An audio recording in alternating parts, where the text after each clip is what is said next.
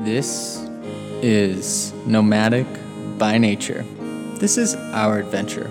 We're so glad to have you. On our podcast, we interview individuals about traveling the world, taking risks, and best of all, turning the world into their very own playground. We can't wait to share this with you.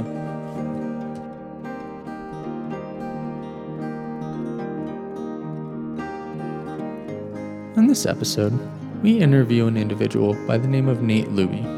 Nate is a world class photographer, Sony Alpha ambassador, as well as Time Magazine Person of the Year. We can't wait for you to check him out.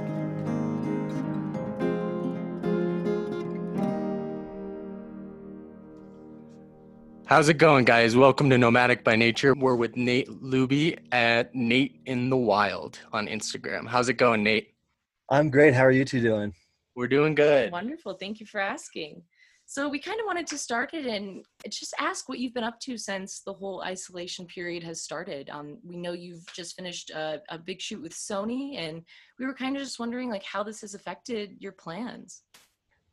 Yeah, so things are finally starting to pick back up. I guess for better or worse. I'm not sure if um, the pandemic is at a point where things should be picking up, but they are. Um, the first you know the first like two months of it was just pure shutdown. Um, all of my gigs were canceled. I had to cancel and refund a bunch of workshop uh, tuitions and stuff which you know is the right thing to do. It just kind of hurt financially. Yeah. um, and so i don't know. I uh, i'm one of those people who like sort of measures their self-worth based on productivity. So it was sort of a it was like kind of a dark patch for me to have nothing on the radar. So i i filled my time with just kind of personal projects. Um, so i like did a short film about the empty streets of Seattle, and I started a YouTube channel and wrote some blogs, and it was actually kind of nice. I got to like catch up on some things that I've been postponing for a while when I had so many projects on the line, and um, yeah, that's that's kind of it. I guess the toughest part about it, I should mention, is that I bought a van in January, and the construction on it was completed in March, and so I was making sizable payments on a vehicle I wasn't able to go pick up and use. oh my goodness. Wow. yeah, that, that adds a damper to it for sure. yeah, yeah, but I'm finally in it, which is nice. So I'm I'm getting fresh air and sunshine back in my life. So things are feeling good. Yeah, that's, that's awesome. Yeah, and you're in Jackson Hole right now, correct? Yeah, yeah. I'm uh, actually parked in the driveway at a friend's house here, and it's been been good to see familiar faces. That's, that's awesome. awesome. Yeah. That's the life. So going from there, just give us a breakdown. So, how did you get to these places, such as being an ambassador for Sony Alpha, as well as the amazing accomplishments you have thus far on your website, social media, being able to do classes, that type of thing? Just where do you get that inspiration? Where did it all start? Um, oh man, that's tough. Well, so I guess I got into photography just because I uh, I love to hike, and that was just like the thing I did with my free time was go out on hikes and go camping. And um, I really kind of blame cell phone cameras for getting me into it because I didn't realize I had an interest in photography until I had a camera in my pocket at all times. And then I realized it was like very addicting. Right. And yeah, and so it just kind of like took off from there. I guess I I enjoyed taking the photos, and I I realized that I liked trying to make them look better. So I saved up and bought myself a little you know point and shoot camera and then that was it for me i was i was addicted then um and I don't know, you know, people ask a lot like, when did it take off? And uh, I kind of like to reiterate that I guess no career really has like a a single turning point. It's more like years of of grind sort of gets you to one place. So I don't know if there was like a, a make it or break it moment for me. I, I still feel like I'm I'm working at it, but it's been fun to like finally get to a point where I, I have an established career. It's pretty fun. Yeah, no, awesome. no, that's awesome. And I guess kind of going with that, like I know that you've had a lot of downtime due to COVID, um, but what has really motivated you to keep pushing? I know you said that you kind of strive off of productivity, but I guess besides that, like what has kept you in the same field, I guess, if that makes sense? Yeah. Um, I've always been just like sort of a, a hard worker. I had this like really serious issue with procrastination as a kid. and um I don't really know what happened, but sometime around college that like switch flipped and I can't sit still anymore, which I guess is kind of nice. So I just like I'm happy when I'm working, which is really nice. And I'm fortunate that my job doesn't really feel like work. You know, if I'm like, I go on a 10 mile hike and I take sunset photos and I come home and I edit the photos, that's all technically work, but it feels like it's what I would be doing if I was unemployed anyways. And so I think that really helps. Um, so like my, my leisure activities are the same as my work activities. And so I just don't really slow down. And that's the way it should be. I mean, once you mix leisure with work, you're unstoppable. yep. yeah, and that. uh, so with all the tensions are high right now in the world, like you know, with all we can hope for is peace amongst everyone during the tough times where everyone is feeling this feeling of being lost. And uh, going back to our Instagram conversation, we talked about this idea of being uh, the idea of lost when it comes to traveling. And what's your personal opinion on the word, and what do you see as the meaning when it comes to traveling, taking risks, and reaching for your dreams and aspirations? Um, oh, that's a that's a long, complicated question. Yeah, um, sorry. No, no, it's okay. Um, I mean, risk while traveling is definitely going to be like kind of the next frontier, and I'm not entirely sure how I'm going to approach it. Um, I have flown once since the pandemic started, mm-hmm. and it was kind of nerve wracking. You know, just I wore the mask the entire time. I was religious with hand sanitizer and washing my hands. Um, but yeah, it's uncomfortable. And I don't really know exactly what the path forward is. And I don't really feel like we have great leadership helping to to guide us. I kind of wish we had more stringent regulations because I don't know if I fully trust corporations to do it like out of the good of their own heart. Agreed. They're but, more looking at the money side of it. Exactly. And it doesn't really seem like individuals are willing to uh, you know take the steps in their personal lives either so yeah. i'm not entirely sure i'm hoping that there's going to become some regulations to make traveling safer um, but for me i guess the good news is that i've never been a traveler like going to a crowded resort and sitting on the beach drinking margaritas. I i prefer to like you know be in a tent backpacking in a remote wilderness. And so for me it's really just getting to these places that's going to be different. Like flying or driving is going to be a little bit of a different challenge but my day-to-day workload i don't really see people to begin with so that's kind of nice. Right. Mm-hmm. well since you've been traveling in the van where have you been going and have you been sticking to mostly remote locations yeah pretty much exclusively remote locations and uh, that's kind of the benefit of the van i guess is even when i'm somewhere like jackson hole you know it's not a big town it's only like 5000 people but I don't have to check into a hotel room or like really deal with people. Um, I, I have to stock up on groceries just like I would at home, but I have a big storage area in the back. Um, so I, you know, wear a mask when I go into the store. I buy two weeks worth of food, and then I don't really have to talk to people for the most part. So I actually feel like this is probably safer than if I was in my apartment back home, to be honest. No, it sounds like it. I mean, especially you have a place to sleep that's just isolated from everything else and seems a little more laid back also. yeah, and at the peak of it, um, I picked up the van eh, at the beginning of May, which was like when all the travel restrictions were lifted and it seemed okay. Turns out that we were just getting started. But when I when I first picked it up, um, we immediately just drove to like the middle of nowhere, Utah, and didn't see people for like three weeks, and it was awesome. so it's really opened up the doors in terms of like isolating in the most extreme way. Exactly. You can still travel and keep up with the isolating yourself. So that's awesome. yeah. Yeah.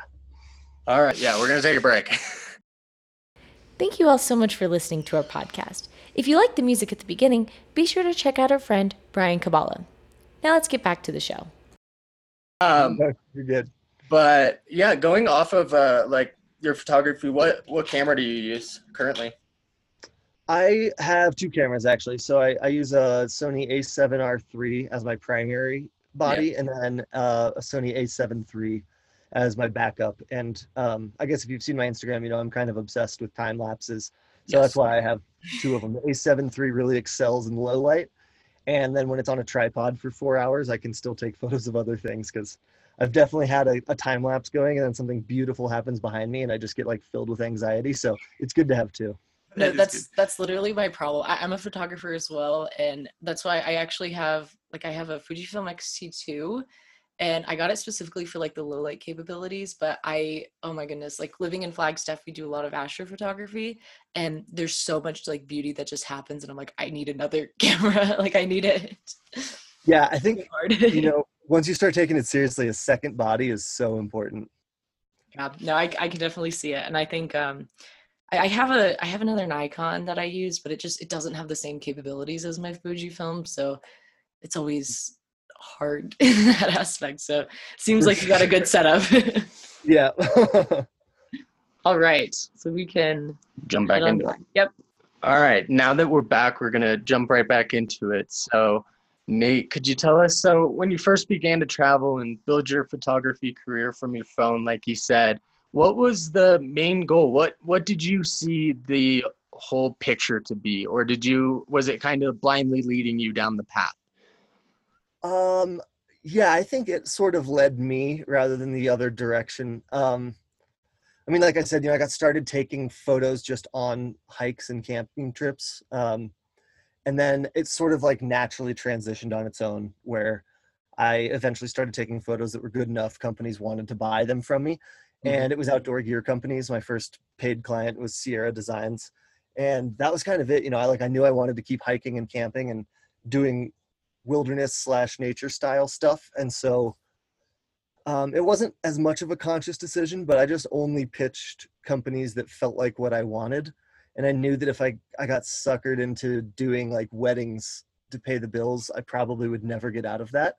Uh, not that there's anything wrong with weddings. I know some incredible wedding photographers just for me it's not uh, it's not, Not something that interests me personally. Yeah yeah it's i'm not a people photographer. I don't really enjoy portraits and stuff so weddings aren't my jam. But I've met a lot of photographers who do that for a summer or two to pay the bills, and then 20 years later they're a wedding photographer and they feel like they missed out on their shot. So I uh, I kept my day job and I only pitched projects that were in you know the outdoor space, and eventually that picked up enough that I was able to leave my day job, and I, I'm very fortunate. I've been able to stay in my niche the entire time. That's awesome. That's fantastic. So this is going to be a tough question, I already know. But what has been your favorite type of photography that have you that you have shot? We've noticed a variety between wildlife, nature, as well as your long exposures, and uh, we just wanted to see what your personal favorite is. Oh man. Um, I knew it was going to be tough. Yeah, for sure. Well, I guess I got started as a landscape photographer, and I'll always love the like serenity that comes with, you know, sitting on a, a mountaintop waiting for sunrise. Um, love that.